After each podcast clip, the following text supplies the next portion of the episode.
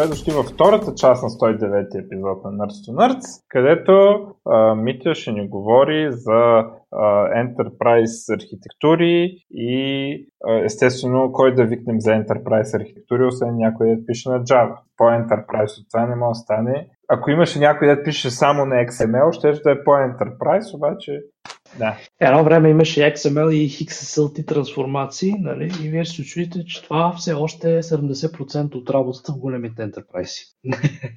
Ами, то като се пише на Java, 70% от кода е XML. Аз така знам. Да, това Найден много добре го каза там на този Пловдивски ивент, дето го правихме за J Professionals, нали? как каза, че XML е бил много по-добре от анотациите и че там четеш, че разбираш, но то така аз мога да не се съглася. Имаме тук да знаете, че Найден е казал, че XML е по-добър език от Java. Ами то не го е казал така. Ние си направихме извод малко така, и, как се казва това, да, да извадиш от контекста, нали? Но в Spring, защото той е голям Spring нали? А, там това нещо, нали, е хубаво все пак да има още XML, въпреки че хората го мразят.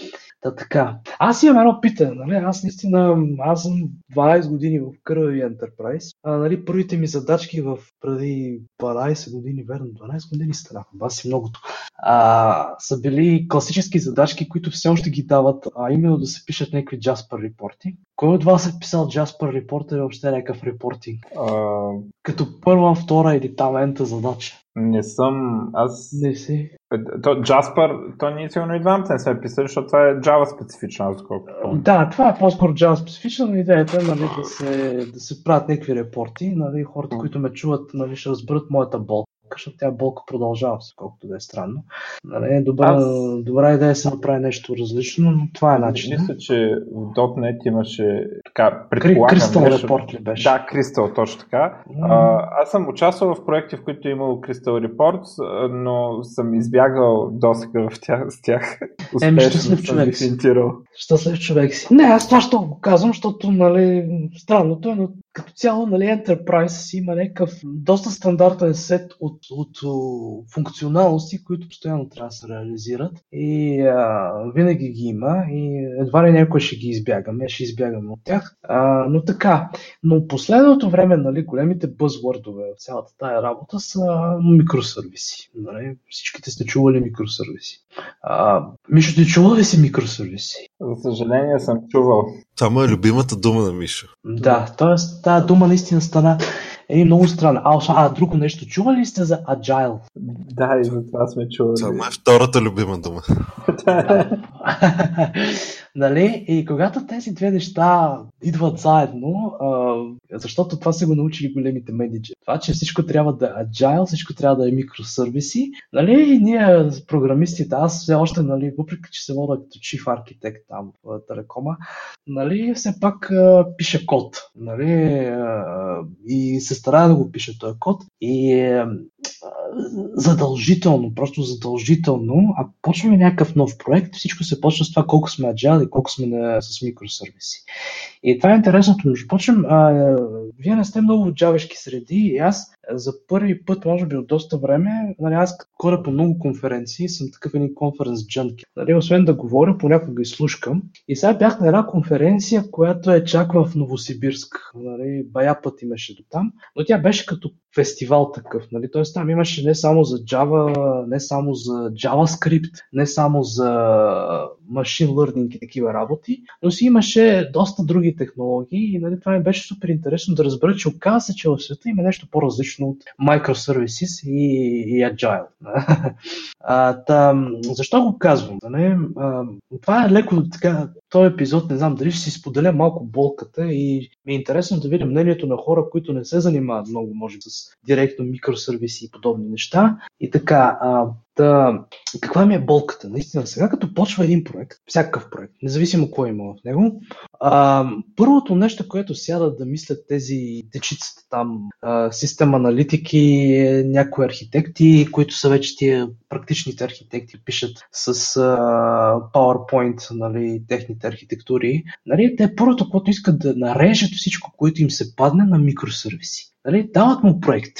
И ние сядаме с него да говорим. Нали, казвам, дай си първата оценка. О, трябва ни един човек месец тук. Не един човек месец, а примерно дори 6 човека месеца, а, за да реализираме този проект. И аз почвам да го питам. Добре, ам, какво сте направили? Е, тук сме нарязали на 5 сервиса. Нали? Те не са много микросервиси, те са си направили дебели сервиси, нали? т.е. има много в тях. Казвам, защо сте го направили това? Ами защото трябва да се направи на микросервис архитектура. Хубаво, ето му свика fair enough. Ам, Дай да видим какво сте направим. Дай да видим първо какво прави приложението. Значи Enterprise приложенията, те са, нали, особено в големите корпорации, които не ги произвеждат този софт, по-скоро ги ползват този софт, нали, те в повечето случаи не, не са не работят с някакъв div pressure.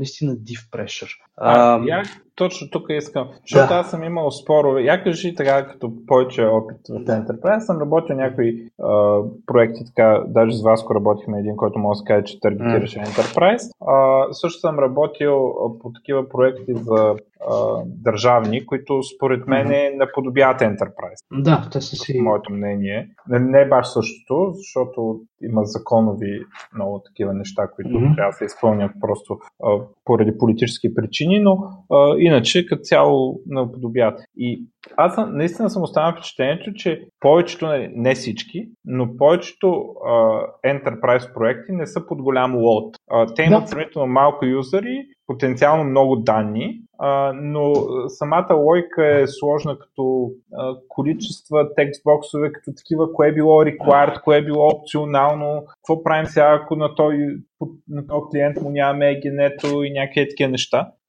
И, и не съм с впечатлението, че а, са под голям лоуд, обаче някакви хора са ми спорили, че повечето Enterprise проекти били под голям лоуд и имали много сървъри и така нататък. Та, това е точно интересното. Виж сега, а, какво е софтуер, нали, от гледна точка на Enterprise? Софтуер, това е формализация на бизнес процес, аз би казал. Това е финална оптимизиране, финална, как го наречем, това е, нали, то постоянно се променят процесите, но в тази хранителна верига, нали, където минава, за какво се прави софтуер, нали, ти оптимизира нещата, да ти нещата, да ти а, съкрати костовете, да ти съкрати човешкия труд и така нататък. А, и като цяло, нали, всичко, което е Enterprise, това са процеси, това са бизнес процеси. А, и софтуера като цяло е начин нали, да ти формализира бизнес процес е, и да те накара да го изпълняваш.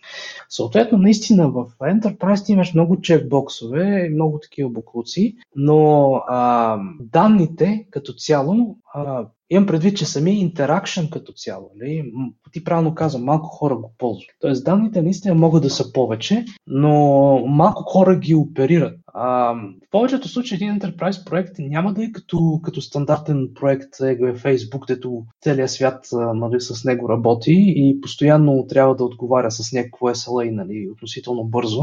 А, на всички подред. Тоест има едни, телекома ги дори оператори на тези. Тоест това за някаква лелка седи и цъка тия текстбоксове и в повечето случаи наистина няма, няма такъв, такъв, такъв голям юзер интеракшн. Има много данни, това е факт. А, прека, нали, това е, какво е Enterprise Software? Това е софтуера, който най-вече конвертира едни CSV файлове в други CSV файлове. А, CSV се оказа един от най-малошумните формати, нали, си го наричаме така както е. Тоест съотношение сигнал-шум в него е най-оптималното. Затова все още нали, е нормално в Enterprise да видиш, че за да направиш нещо трябва да отидеш на FTP сайт, нали, да изтеглиш някакъв 5-6 гигабайтов файл и да го парснеш и да го преправиш в някакъв друг примерно 8-10 гигабайтов CSV файл. Това го има. А, сега се опитват нещата нали, леко да ги променят от гледна точка това, че а, значи в Enterprise има такова нещо. В Enterprise има много малко live дата, поне там, където аз работя. Всички данни нали, се предават примерно веднъж денонощието или там веднъж на няколко часа или веднъж седмично и в повечето случаи имаш достатъчно време да ги обработиш. Тоест имаш някакъв прозорец, в който нямаш хора, които, а, които да оперират с тях или те работят с някакъв сет от данни, които е от днеска за утре, пример. И актуален става от днеска за утре. Опитват се сега да ги променят тия неща, но си е в процес. Нали? Мисъл, няма такъв демант дори това. А, сега, може би в банкинга сега, както е, говорихме за револют, че нещата трябва да стават моментално, а, това някак си движи а, всичко а, да се променят този майндсет, че работиш не с лайв данни и да започваш да работиш с лайв данни, но като цяло интеракшените нали, между човека и системата в Enterprise наистина не са много. И ти правилно пита, нали, че а, колко са оператори. И аз се си върна към моята нали, болка. И идват а, едни дечица, нали, казват, а, добре, хубаво, ще го нарежем на микросервис и аз почвам да го питам. Първи въпрос. Колко хора ще а, работят с конкретно тази система? Нали, той ми казва ми, примерно 50 човека дневно максимум ще влизат там. Тоест 50 посещения на ден. Не говориме за секунда, не говориме да милисекунда, като при Амазоните. А не говорим 50 човека на ден. И аз сега го питам. Добре, хубаво. А, трябва ли ни някакъв fancy UI? Нали? Защото това е служебен, служебен прозорец. Това не ни влияе по никакъв начин нито на продажбите, нито на нищо. А не, спокойно ще се оправим тук с някакви стандартни формички. Това е другото, да. дето много често забравя, че те, като такъв софтуер потребителя няма избор. Нали? Не само, че а, ще го ползва, защото това му е работата, ами и ще се научи. В смисъл, дори да не го направиш е, да. френдли начин, ще научи къде се така, ако трябва обучение, ще му се прави. Има нещо, обучение, да, това е задължително. Нещо, което не може да се с клиентския софтуер. Да, там няма как. Там трябва да действаш на съвсем други начини. Там си има UX хора, те са много скъпи платени, нали? те буквално предвиждат всяко следващо действие. Хубаво, нали? нямаш. А освен това, между прочим, обучение на оператори на този софтуер нали? си е стандартна функция. Няма как да го направиш без някой да е минал обучение. Така е по законодателство. Следващото нещо, нали? Какви горе-долу манипулации ще прави? Еми ще взима един CS файл, ще го слагам, нали? Радвам. И така, като ги наредиш нещата, ти се получава нещото, което може да бъде направено много лесно. Наистина много лесно. И дечицата ми казват, нали, о, ние тук ще направим 5 микросервиса, ще вкараме тук Angular, ще вкараме тук другия сайт, ще му пишем с Vue.js, нали, ще направим NoSQL бази данни и това всичкото ще го разположим на OpenShift Cloud с 5-6 контейнера, нали, пода, които ще са там, ще са не такова. Аз така го слушам, така опитвам се да разбера, нали, сега за какво да го правим и казвам, виж сега, значи аз ще ходя да ям, а, ти имаш 2 часа, ето вземи един 2-1 и ми направи това приложение, като се върна от яденето. Нали? Без микросервиси, без нищо и така нататък. И представяш си човека наистина го прави и, и кода дори е хубав и дори тестове успява да напише и а, това нещо отива в продакшн още не, а не същия ден, но нали, там си има някакъв, някакъв технологичен прозорец. И а, а, наистина, като, като говорим за всичките тези неща, а, наистина по конференциите, по разговорите слушаме, че microservices трябва да е готино, трябва да решава много задачи, много по оптимален начин и че Netflix го ползва и сме супер доволни от това. Но прекалено малко хора нали, почва да се замислят за това, поставят въпроса, а какви, какви, какви задачи решаваме с майка. Нали? Като взех да го питам, добре, вие колко човек? Ми, ние сме нали, 4 човека. А, това ще рече, че всеки от това ще пипа повече от един майкро. Казвам, това е, нали, няма никакъв смисъл. Нали? Аз разбирам вие да сте няколко отбора, които работи всеки по своя микросервис. Като нали, основната идея на микросервис каква е? Нали? Тук отиваме не в официалната дефиниция, аз знам дали има официална дефиниция, но в някакво такова разбиране, че микросервис е някакво парче, парче софтуер, което много добре прави една функционално. Много добре прави една. А, и а, а, като нали, седнат момчета, нали, всичко почва да нарезват на микросервиси, а, възникват цял куп други проблеми, които до сега не е имало. Нали? Знаеш, че как беше ония вид още от 80-те години. Нали? Аз съм наел купища програмисти и те сами създават такива проблеми, които преди не е имало. Нали? Тоест компютър е бил измислен за това да създава проблеми, които преди не са съществували. И Майка ми е твърдо също... убедена в това. да, да, да. Те създават проблеми, които преди съществували. И, нали, и по същия начин а, микросервиси създават наистина проблеми, които... Аз моля да кажа един проблем, да, който кажи. Аз а, лично го намирам за супер важно. Аз дори съм леко изненадан, че другите хора не го намират за толкова важно. А, това е referential integrity на данни, т.е. foreign киловете в базата ги губиш.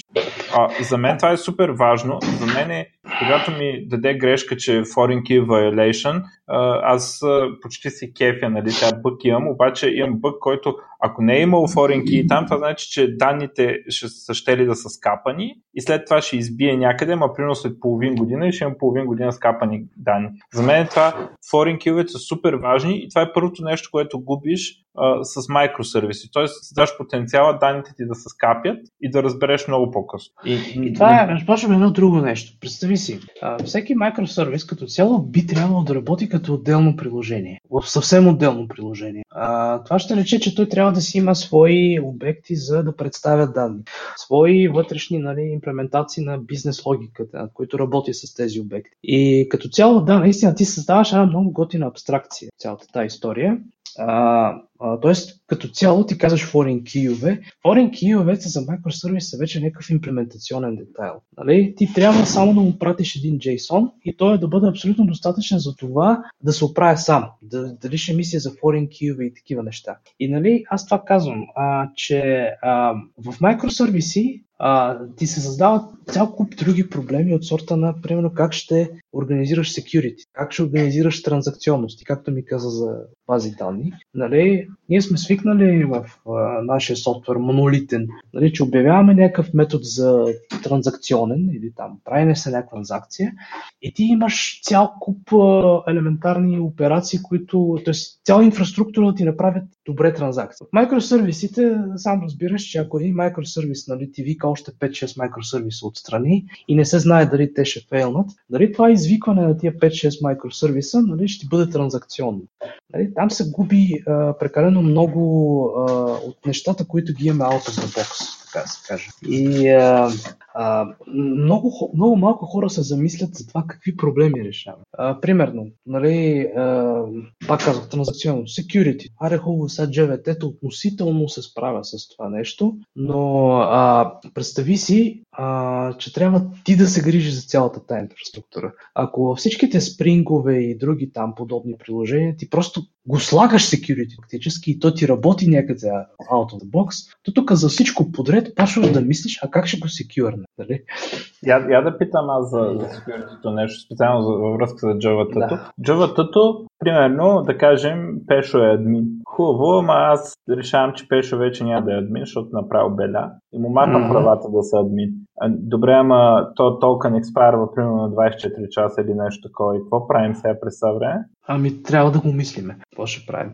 Ако толкова ти е настроен да експайрва, ще е гадно, защото то нали джебата, какво той ти проверява не дали може или не може, а дали му е правилен подписан, нали? А, да. Добре, да. Как, как се решава този проблем? Защото ако намалиш супер много времето на джавата, то става друг проблем идва, че непрекъснато си хитваш съответния стор за права, нали, за да... Да, еми ние го направихме на един час.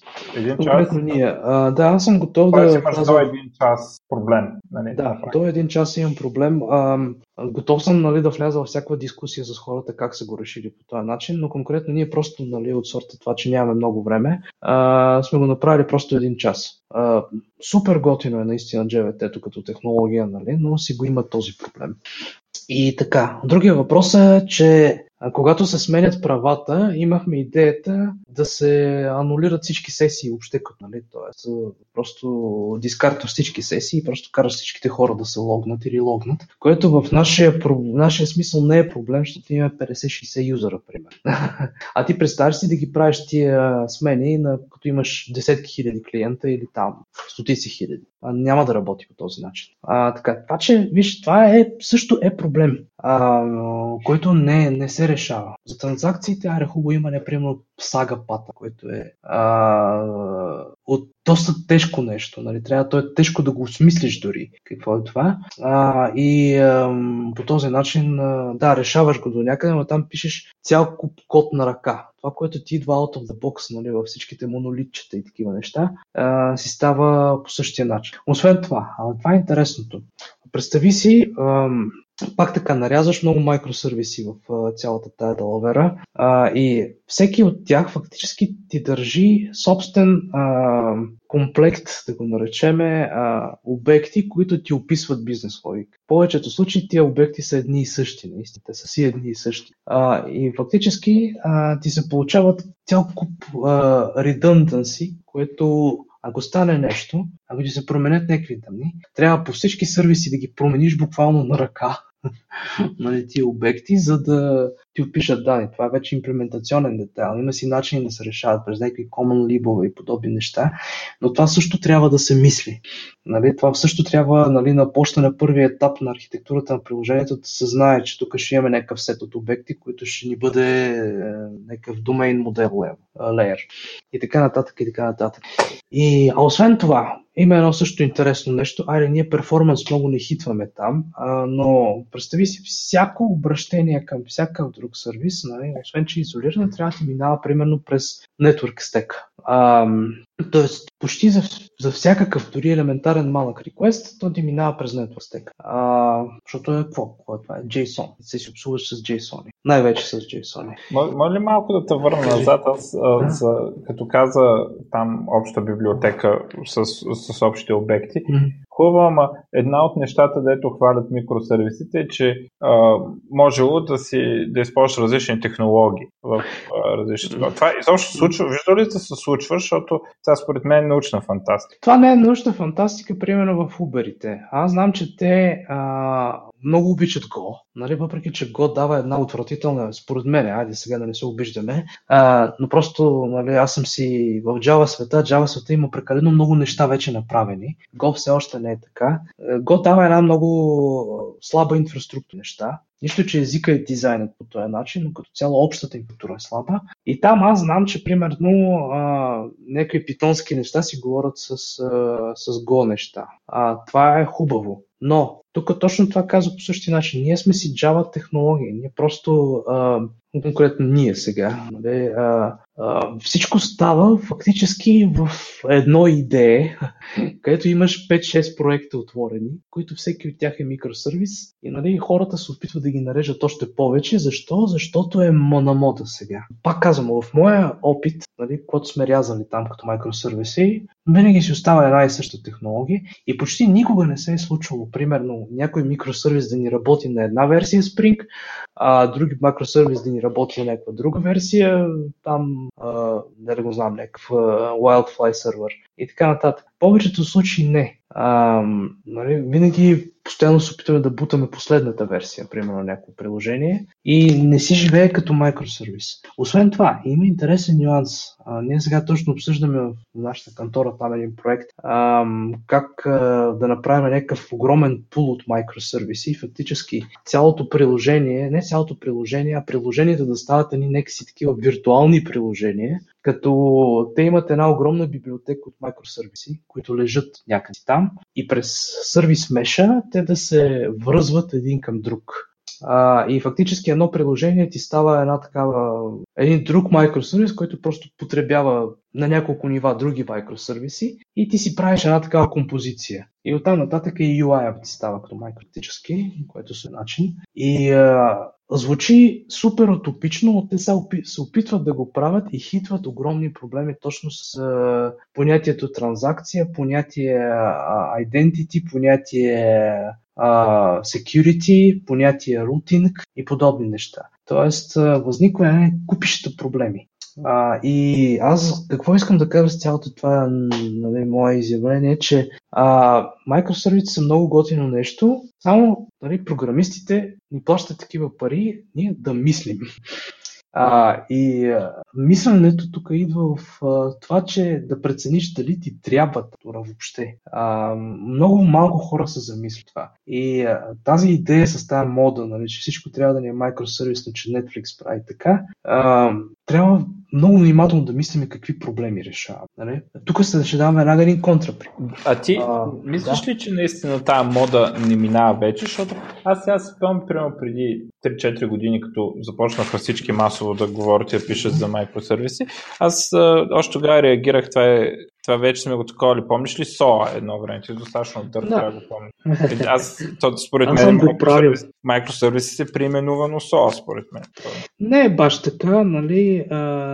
СОА като цяло, а, това сега между прочим прави се относително проблем, защото ние много неща написани на СОА, които те искат да ги припишат а, на микросервиси. А, И също има една голяма борба в това. Защото самите хора, които са писали Сола, те мислят, че Я това е поредния бас. Еми виж сега, Сола, а, Сола ти предполага да имаш а, нещо по средата, като някакъв бъс, като някаква шина, не? което ти се грижи за, ти, а, за фактически за рутинг на обектите и за а, тяхната трансформация по пъти, нали? защото там не е така само да пустиш обект и той да стигне до някъде. Там се мисли точно за това как ще мине, какъв е обекта, какъв рутинг ще има, как ще се трансформира обекта пътя и по какъв начин ще бъде предоставен на хората, нали, на, на потребителите. Сега, Никога не microservice... съм разбирал така солата. Никой не, за първи... Да, знам, че нали, разните бъсове там, Enterprise, роти на Oracle, на Microsoft, Мгм. всички такива, често ги цитират във връзка с SOA, ама според мен те не са задължително нещо за SOA. Ами, виж сега, наистина понятието е доста разтегливо, но като цяло Да. си има, има, има, има такова нещо, че ти имаш наистина някакъв междинен обект данни, които местиш наляво надясно, който е от някакъв стандартен формат и всички го разбират. А, до някъде JSON наистина ти, ти прави тези данни. Той е един такъв много разбираем формат всички и всички му се кефят. Но там възникват, там не че възникват, там много нещата, които а, ги има в този бъс, като цяло ги няма в микросервисатура. Тоест те изключват самото понятие бъс от там и те изключват самото понятие нали, на а, некъв, не, нещо по средата и а, абе, Да, разбрах. да, само у- улесняват много, улесняват много. Защото микросервиси като цяло те могат да си говорят само между себе си. Да, и, а, и само въобще да, дето- не- да. Държа да кажа, че аз не съм съгласен, че SOA задължително изисква бъс. Е, не е задължително, да, да тук си прав, тук си прав, да. А пък ако... Ма- Да, и, и може би при microservices бъса, те, той, още, той не е съвсем неизползваем, защото тези бъсове имат някакви такива удобни фичъри, като примерно uh, retry с дилей, нали, някакви такива неща за да получиш съобщенията. Тоест, като много-много advanced Q можеш да ги ползваш, пък Q-тата са нали, много важно нещо при ми- microservice. Мгм. Така че пак не е чак Да, толкова. наистина. Не е чак толкова, да. Наистина не е чак толкова далеч, но тук си има едно друго нещо в микросервисите, както казах, е, общата идея е, че самия сервис цяло, дали как ще си общуват е друг, друг въпрос, че е някакво парче софтуер, което е обособено от всичко останало. Живее самостоятелен живот. Нали? А, може да живее абсолютно самостоятелен живот а, и прави някаква функция най-добре. Нали? Трябва от това да, го, от това да, да разсъждаваме нататък. А, сега наистина това е, това е проблема, че хората, които нали, правят сега тези неща, които съм казал, с тези трансформации към microservices, те продължават да мислят в категорията бъсове и соловете. нали, по този начин те просто, нали, нали, като за онзи там виц, нали, че за всичко е пирони, а, нали, те ползват този инструмент точно като, като чук са пирони. Каквото там да, да не се стараят да го направят, при тях се получава поредния бъс. А, а не винаги трябва да е така.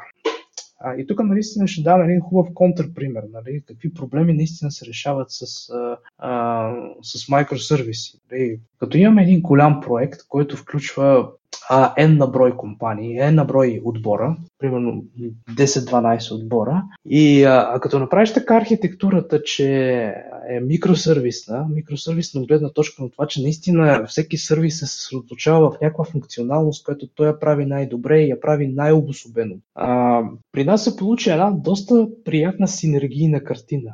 Наистина, имаме отбори, които работят а, отделно от всички останали. Естествено, те си имат някакво взаимодействие. Правилно, красиво публикувани апита, примерно, които са съгласувани с всички и са съгласувани с общата архитектура. А, и следващото нещо е, че самото приложение е дизайнато така, че не задължително всички от тези сервиси да работят, за да ти работи общата функционалност на това приложение. Това е, между прочим, едно от, не знам дали, аз солата не съм я пипал толкова много, не знам колко се разпространява на солата, но а, при нас самия дизайн на приложението позволява грациозна работа, graceful нали, работа на приложение, където част от функционалността не работи. Тоест, функционалността като цяло ти идва като нещо динамично, нали? като примерно да. нямаш репортинг в момента, нищо. Приложението просто ще каже, а, хубаво, нямам репортинг в момента, нали, ще го запиша в някаква опашчица и ще го дам по-нататък. Нали? Това може да се каже, че при, при солата това не, че не може да се постигне, но не, може да се постигне. Това. Никой не говореше за това. Наистина. Да, там да, микросервисите са набляга на това.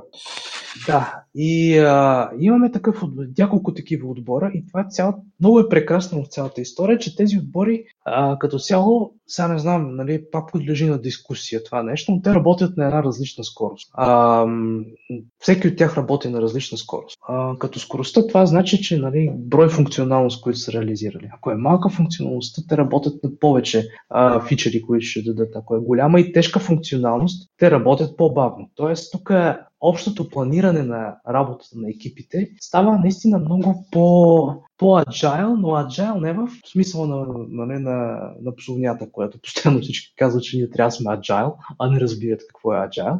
А, се постига а, оптимална работа на всеки а, подотбор. А, и затова ние имаме прекрасна инфраструктура. Нали? И това, това е нещо, което много малко се казва. Прекалено много се говори, че трябва да се пишат микросервиси. И ето ви тулсета, а, а не това, че в случай, че имате такива потребности, ето ви един прекрасен тулсет. Нали? И точно тук нали, ще, ще вметна за моя любим микропрофайл, нали, който тук трябваше да... Жако, че Найден го няма, иначе ще, ще да падне една огромна псовня с Найден нали, по този въпрос за това какво е по-добро, какво е по-лошо. Но аз ще направя една абстракция, нали, че микросервисите вкарват едни, а, казах, свои проблеми. А, дали ще имаш а, определен response time, дали ще имаш определен pressure, дали ще имаш определено security и така нататък. Така нататък. А, и Тулсета сега конкретно е много добър и развиващ се за това нещо. Защото, примерно, част от екипите казват, ние ще работиме с такъв определен прешър и ще правиме такова scalability на нашите. То, нали? Между прочим, това, е, това, това много го няма в а, а, солата ми се струва, понятието scalability.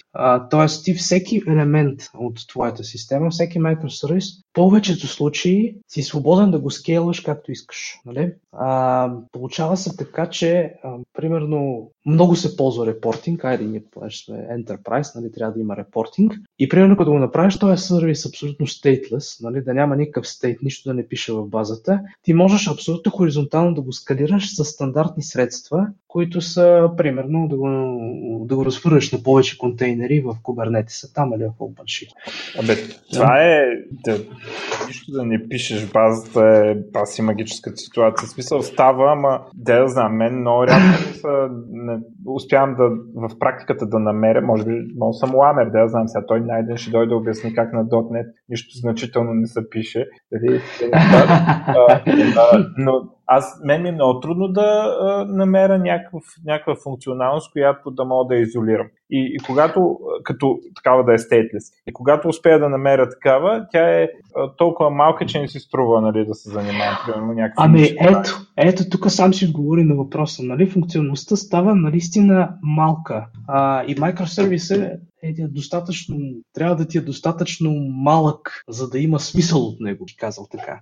Защото хората много се заблудиха в понятието тези дебели сервиси, фат сервис. Нали? Там, там, там начинът е съвсем друг. И нали, това разделяне на stateful и stateless сервери, а, сервери, сервери, аз казах сервиси, това също е едно знание, което трябва да го има съвременния, ми се струва архитекти там, синьор програмист или който мисли тези неща. Или дори middle, middle програмист. Ти каза примерно, че не се пише нещо в базата. Е, би, при нас примерно имаме такъв репортинг, който ти взима едни JSON, нали, оттам нататък ти прави едни PDF, ти връща PDF. За него има достатъчно информация а, да не записва нищо в базата, т.е. той просто взима и трансформира едното в друго нещо. Но естествено, че трябва да се прави някакъв, а, някакъв логинг и подобни неща. Затова пък си имаме свои други сервиси, които ги уведомяват там по някакъв начин. И вече те се грижат за това нещо. Нали? И вече е тяхна грижа да кажат, окей, ние имаме голям прешър. Нали? Примерно прекалено много логик, информация ни идва от някъде си там. Нали? И трябва ние по някакъв начин да го хендълнем. И затова между прочим си има други отделни солюшени, които са си в повече случаи или като отделни продукти от сорта на Greylog и подобни неща. Добре, и, дай да задам един въпрос. Я а, значи, те са stateless, ама те четат ли от базата тези репорти? Не, той нищо не чете. Той получава нещо и трансформира в PDF. Добре, а, а, по принцип аз когато съм срещал reporting requirement, много често трябва да се направи някакво сравнително завъртяно query. Как данните в кой прави това завъртяното query, което е половината лойка в репорт? Ами дай да помислиме как можем да го направим, защото при нас ние сме го изключили това. А, в смисъл цялата логика става на други етап. А, и тя логика се преизползва на още 5-6 места. места. А, но ако имаш такава ситуация, нали, че трябва да четеш нещо, четенето е, е по-лесна операция, отколкото да пишеш някъде. Защото ем, като цяло нали, знаеш базите данни, нали, имаш си определено изолация на транзакциите. Ти в повечето случаи четеш много лесно база. Нали? Самите данни не се променят толкова динамично, пък при тебе да възникнат ситуации с а, да го правиш ти изцяло синхронайз чете. Нали? В повечето случаи ти можеш да четеш паралелно без никакви проблеми. Ма, мен това, знаеш, това, което ме притеснява, нали, е, че по принцип, ако това, което казват за микросервисите, е, че всеки микросервис трябва да има собствен Data Store. И аз, ако отида да чета от общия Data Store, за да направя репортинга, вече а, един вид не съм микросервис. Аз, между другото, сравнително често правя такива неща, т.е. имам някакво нещо, което е да кажем като микросервис, сам че не е микросервис, защото оперира с същата база. И, ами... и ако се стигне до това четене с този репортинг от другата база, то ефективно не е микросервис. Ако генерира само PDF-а по получени данни, това би било микросервис, защото uh-huh. а, не, не такова, не, а, не са бърка никъде другаде. Но... Не, не, то си, то си е така. И разбираш ли, и тук идеята е, че ние продължаваме да мислиме в, в, в дебелите понятия, а, в тия FED services, нали? аз все пак би ги разделял, които са си вече отделни приложения, наистина, те са си големи приложения. И лека по лека, там, там Виж, самото понятие stateful и stateless, нали, трябва много, много добре да го чувстваш, за да се занимаваш. Ще поне според мен е. Сега аз разбирам, че хората, които го правят, могат да ми опонират. Аз съм съгласен нали, да ги чуя. А, но а, аз лично се старая много да ги разделям. А, рядко се случва, но просто ти като мислиш примерно монолитно, в повечето случаи ти вече имаш база. Нали? Тя вече ти, е, ти се използва от приложението. И ти да отидеш някъде до базата да направиш нещо, в повечето случаи ти идва почти без, без никаква допълнителна такса отгоре. Нали? И ти го правиш. А, а като си дизайнеш всичко с микросървиси, ти трябва да се замислиш дали трябва да го правиш или дали не трябва да го правиш и как ще го направиш. Защото по тази логика, нали, че ако имаш някаква, някакво API, което ползваш към базата, това вече е работа на друг сервис. Нали? И ако искаш някакви данни да получиш от там, нали, нормално е един сервис да се обръща към друг сервис, нали? а, а не да ходи до базата директно. Ти просто трябва да си имаш едно правилно изолирано ама, API, което го върши. Добре, ама ако... Еми, аз не съм много убеден, защото ти все едно ти става като все едно заместваш базата с някаква опаковка на някаква API. В смисъл, ти реално пак работиш по абсолютно същия начин, просто с а, допълнителни стъпки. Сега, аз, да, а, да. Добра забележка, между другото, че ако знам, че не мога да я достъпя, ще почна да мисля начини как да не я достъпя нали, примерно предварително да пакетирам някаква част от данните и да ги пратя заедно с реквеста mm-hmm. за репорт и така нататък. Обаче а, простото слагане на API, чрез което другия сервис да достъпва базата, според мен нищо не променя. Не, той виж сега, той ти променя нещата и аз ще ти кажа как. А, по принцип сега всичките деплойменти, които са вече, малко тук влизаме в темата на DevOps, нали, но как ти а, мислиш за своето приложение, как ще бъде деплойнато? В повечето случаи при тебе е някакъв това е в, случай, в нашия случай WAR при вас в .NET неща, не знам как е там. Аз не съм го писал от времето на Наков .NET. а, с оная му книга там за .NET, какво беше там, поне съм си играл. А, production код нямам, а, но фактически ти имаш а, някакво приложение. А сега като ги разбиваш тия приложения на микросервиси, всяка функционалност започва да ти работи като отделно приложение. И съответно, защо се развика всичките тия кубернете си и докери и OpenShift и така нататък? Защото те ти предлагат една много лесна инфраструктура ти много бързо да получиш необходимата ти, необходимите, аре да го начнем хостинг, в случая цяла платформа, нали, цялата ти инфраструктура като, като сервис, то се става IaaS клауда, получаваш цяла инфраструктура или в случая става като платформа за серви, с това, че много бързо ти може да разхвърляш нещата на нужните деплойменти и базата в повечето случаи ти идва като някакъв съвсем отделен сервис. При нас това, между прочим, си беше issue, защото ние имаме cloud hosting на базата, това ще рече, че нас ни се дава само едно URL. А къде се намира това URL? Колко е близо до нас? Нали? Ние в повечето случаи не го контролира. Там имахме едни production issue с това, че всеки request ни трябваше 2 секунди, защото базата се намираше едва ли не някъде в uh, Германия, а ние седяхме тук нали, на 5 локации, включително Индия, примерно, и всеки request отиваше до базата и вървеше един огромен път. Да, ти вкараш една голяма абстракция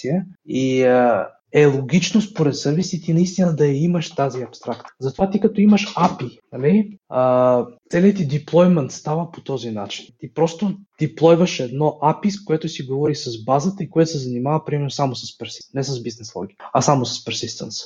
И затова са има отделни тимове, които нали, си говорят и се грижат за него и те го скейлват вече, ако, се, ако наистина има нужда от това. И те се грижат това API да ти отговаря с нужните обекти, нали, не обекти в случая JSON и такива неща, а, да си имате свой си точен, своето си точно ясно API. Нали, точно API е думата. Нали, и по този начин ти си правиш една абстракция и вече не те интересува какво имаш като база отдолу, защото ти говориш с нея само като сервис. Добре, смисъл, разбрах. Не ме убеди, ама...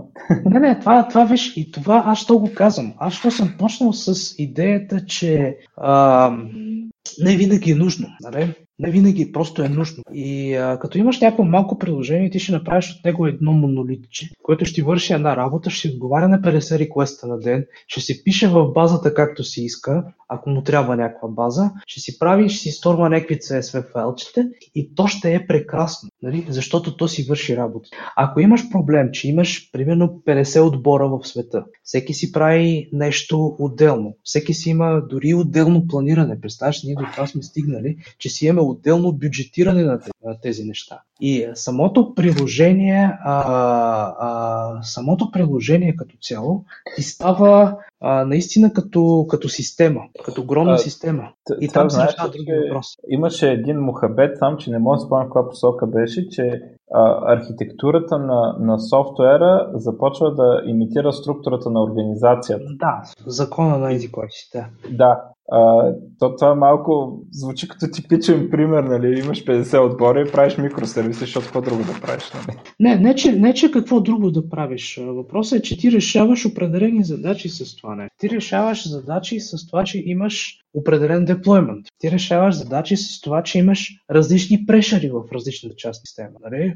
А микросервисите прекрасно са архитектурно измислени за това да си имаш хубава регулация на прешари, нали така. Освен това, самото security, нали, ти става а, наистина, а, как да кажа, като имаш огромна система, това, което се решава в един огромен монолит, то е хубаво, но то е монолит става не-maintainable в един. И другото нещо е, че нали, всяка част от приложение може да ти фейлне, нали, така, а общата система нали, продължава да си работи. И това, между прочим, и си беше requirement, че като ти падне репортинга, нали, не ти пада цялото приложение. Той просто нали, в един момент става недостъпно и продължаваш да си го ползваш. Не ти, губи, ти не губиш бизнес валюто, нещо да ти е офлайн а, нали, само част да е офлайн. Другото ядро, общото, си работи. И така, и точно това ми беше нали, е, основната идея. Хората да почват лека по лека да вкарат малко повече време преди да мислят дали им трябва или не им трябва,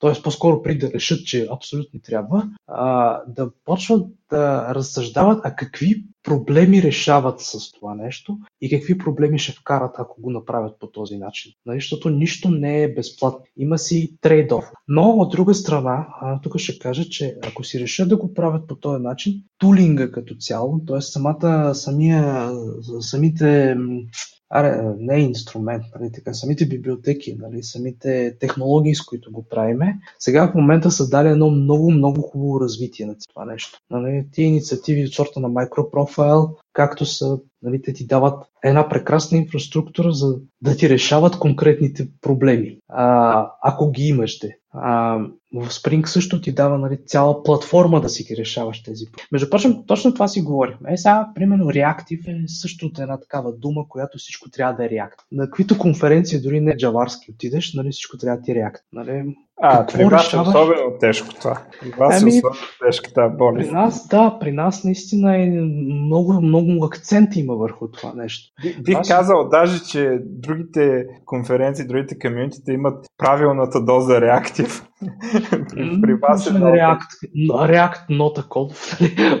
Хайде сега се шегуваме. React са различни неща. Но а, а, въпросът е, че а, говорих си с човека, нали, който ги пише тези неща и аз го питам, добре да сега, това наистина много хора искат да пишат реактивно, много хора искат да пишат асинхронно. А, нали, що не го правят? Той казва ми, виж сега, ти да почваш да държиш такива прешери, да ги мислиш за тези неща, за тия стримове и подобни неща, ти трябва да си Google, Netflix или някой си. Нали? Примерно Lindplan ми се струва, те имат огромни прешери от съобщения, които идват. Те трябва да мислят по този начин и те си получават една прекрасна инфраструктура за това. Един прекрасен тулинг, един прекрасен, а, нали, прекрасна технология в цялото нещо. Докато а, ти като си пишеш приложението за 50 човека, нали, какъв реакт ще вкарваш? Не реакта, какъв реак, каква реактивност ще вкарваш? Аз, аз ще кажа... Освен да си почешеш егото. Мене всичките тези Enterprise реактивитета не има такова, обаче има едно нещо, което много често ми се случва да трябва да го правя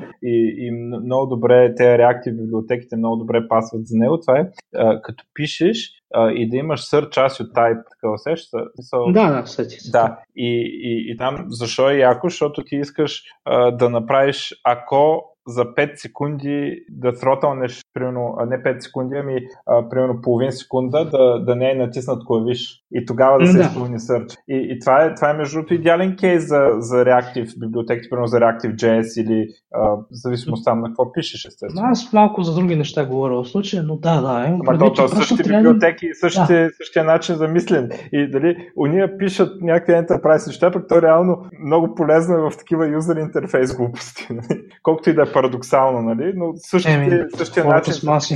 Да, същия начин на мислене с там време и марбал диаграмките и така. Да, да, да. Да някой да говори за реактор. Да, ами с радост си говори, май ми струва, че помогне.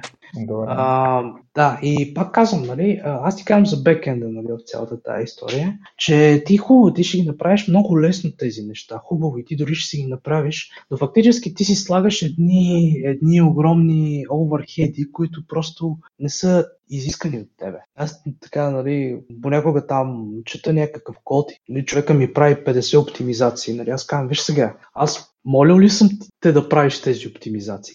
Не, това е яко, това е хубаво. Виж сега, това не е специфицирано, няма го в спека. Знам, че ще звуча малко отвратително, но сега ти твоето време, което е доста скъпо, го похарчи на неща, които няма да се използват. Нали, по същия начин е за всичките тези нали, оверхеди, които ни наслагат микросервиси. Но, пак казвам, ако имаш такава организация, ако имаш е такъв хубав бюджет, който също е agile, ако наистина всичките отбори са ти пръснати а, и искаш да постигнеш цялата ти система да бъде супер стабилна, нищо, че някоя част от нея не работи, нали? А, microservice, заедно с всичкия тулинг, който идва с него, е прекрасна технология за това нещо. Просто, просто ти като архитект трябва да седнеш и да кажеш трябва ли ти не ти трябва. Но ако ти трябва, просто адски се кефя на това, какво е постигнало комьюнити за това нещо. И имаме конкретни проекти с конкретни нали, натоварвания, които аз не знам как би би ги решил с тия монолити, честно казано. Нали, би се образувал някакъв хипермонолит, който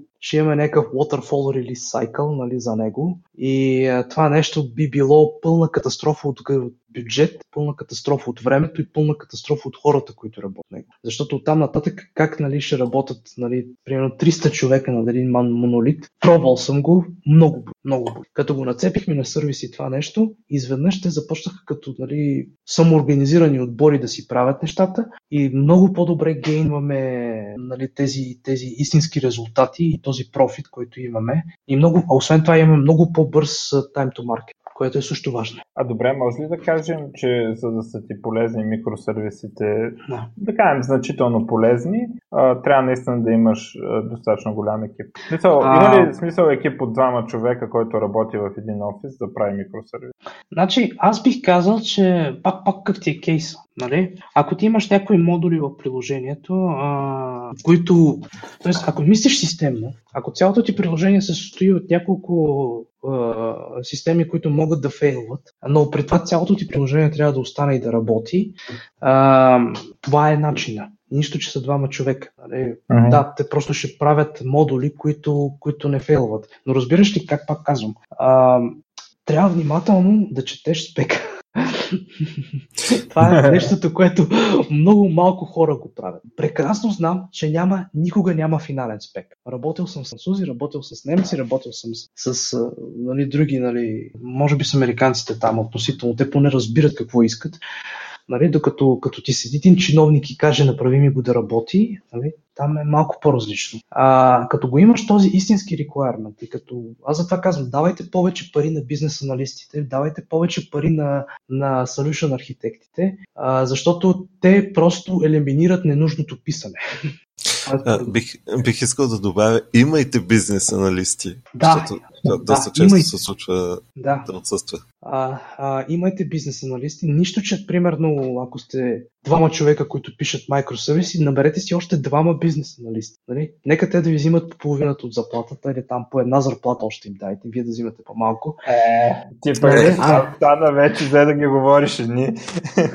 Ами, а виж сега, аз, аз едно нещо ще ти кажа. А, наистина, а, програмирането, въобще програмистите като цяло, нали, според мен, според този нали, мой странен 12 годишен опит, който имам, нали, самото писане на код и знаенето на технологията е, е една малка част от това, което се случва нали, преди реалния продукт да си върши работа. Тоест, дай да го формирам малко по-добре. Тоест, за да, да, за да си върши продукта работата от идеята до крайната реализация, самото писане е относително лесното. А, това за разбирането какво трябва да прави нали, и защо трябва да го прави а, и по какъв начин трябва да го прави, прекалено често се скипва. И това боли. Нали? Много боли. Абе, Освен това, примерно... Боли, боли, ама аз дори с добри бизнес анализатори сме стигали до, до неща, които... Нали, имали сме бизнес анализатори, имали сме спецификация, добре обмислена, нали, в смисъл, поне колкото аз съм виждал, добре, може да има някакви идеални спецификации някъде. Няма, няма да има никога. И винаги... Не, важното е да има разбиране. Да, бе, да, но винаги се стига до това, ти като тръгнеш да пишеш кода и просто нещата не се напасват, нали, както, Да. както е звучало. И затова никога, то, ти кажеш писането, ама то в някой случай трябва да се напише, за да се види някакъв проблем. Това е същото. Просто иначе... И, и никога няма. А, това е поредното нещо. Нали, като си работил си за държавни компании, те ти правят някакъв спек и ти казват. Нали, те от първата версия искат ти да направиш идеално работещ софтуер, нали, който идеално ще прави нещата. И те са си платили там ери колко си хиляди, стотици или милиона хиляди лева. А, А, и, нали, и те мислят, че ти си го написал и край. Нито трябва мейнтейнанс, нито трябва нищо. ама аз за То това им казвам, те келеши. Не, това за мейнтейнанса не е съвсем вярно там в договорите. Обаче, а, е там, като вземат да ми ги вадят във Facebook в DFBG а, и, и да ми вземат да ми философстват а, колко били зле изпълнителите, аз сега че просто по държавните проекти нещата не са изобщо това, дето хората си мислят, защото Да. там какво става? Първо, а, трябва да има цяла спецификация, защото трябва да я пуснат на търг. Трябва да пуснат търг за държавната поръчка, иначе не може, такъв е закон. И, и Да. после не може да, да я променяш и, и дописваш, т.е. може, ама през някакви си процедури, защото иначе става незаконно. И, и нали, те почват да си мислят, че а, хората като са накали а, този софтуер, който е за а, примерно, някаква, по някаква държавна поръчка, те си мислят, че това е защото са много некомпетентни те или корумпирани те деца взети. Обаче има такова, че може нещата се скапват просто защото а, процесът при държавната поръчка е супер тежък. Аз нали това обяснявам, че държавата не може да работи. Просто няма как да работи. Защото процесът е изключително тежък и, а, има, и, и като изкарате цените, той има супер голяма оверхед, защото всичко едно от тези неща, всяка промяна трябва да мине през хиляди хора там, които да, да подпишат документите, а, да мине тръжни процедури, не знам какво и не знам какво, нали? Е, да. А, и, и, и за, затова така Абе, става. waterfall процес, бе. Голям waterfall процес. Лот, то не, не, даже не е про- просто лотър, защото ти ако имаш един клиент, той, той няма да, поне с документацията няма да занимава и няма да правите търг, дали да дойде друг да, да допълни някаква част от системата. Нали? Да. И, и, и, и затова, нали, като, като видите, че някой държавен проект е накън, не бързайте да, да скачате на програмистите. Нали? Възможно е, напълно възможно е за абсолютно компетентни хора и, да. и просто така това става. са им поискали. Да. Просто това са им поискали. И са им, и са им го поискали вчера, нищо, че се води, че от една година го правят. Да, и тук между прочим пак идваме до идеята за микросервисна архитектура и така нататък, че а, фактически тук фейлваш бързо в някакви малки части от. А, защо е добре, ако да, да избереш тази архитектура? Ако наистина имаш сложно разви, разбиране нали, за това какво трябва да се случи в този скапан репортинг, а, ти наистина можеш да пробваш да го правиш нали, на итерации, то така и трябва да става и, и оттам нататък да набараш следващата итерация, която ще, иска ще, ще бъде искана от всички. Но по този начин ти чупиш само част от системата, малка част от системата, нали, която може да ти бъде офлайн, съвсем офлайн, и продукта пак да продължава да си работи. Тоест, ние можем да си правим, които си искаме деплойменти в тази ситуация. А този, е да, за деплойментите е малко да. проблема. Аз, аз лично да. това, което правя много често, така, така ми се получават проекти, защото може би съм на този къл, че имам един Data Store, а, поне основния. Другите Data Store са ми някакви като примерно Analytics, който ми е външен готов сервис. А,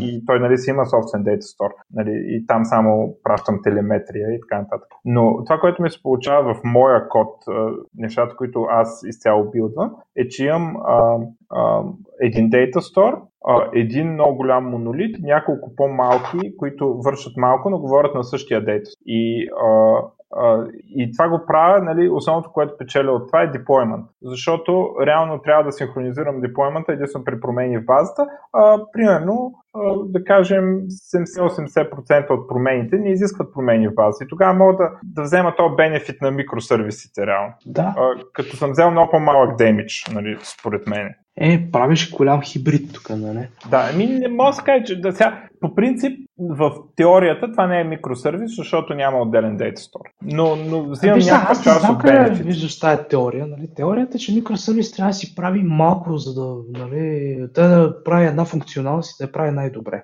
А, сега другото вече стават едни ортогонални неща. Тук ако се чуеме нали, някой път, друг път, аз мога да поразсъждавам как вътре в микросервис се правят нещата, защото вътре в микросервис е отделен свят, който нали, това ще ни стигне за поне още час, час и половина разговор, ако ви е интересно.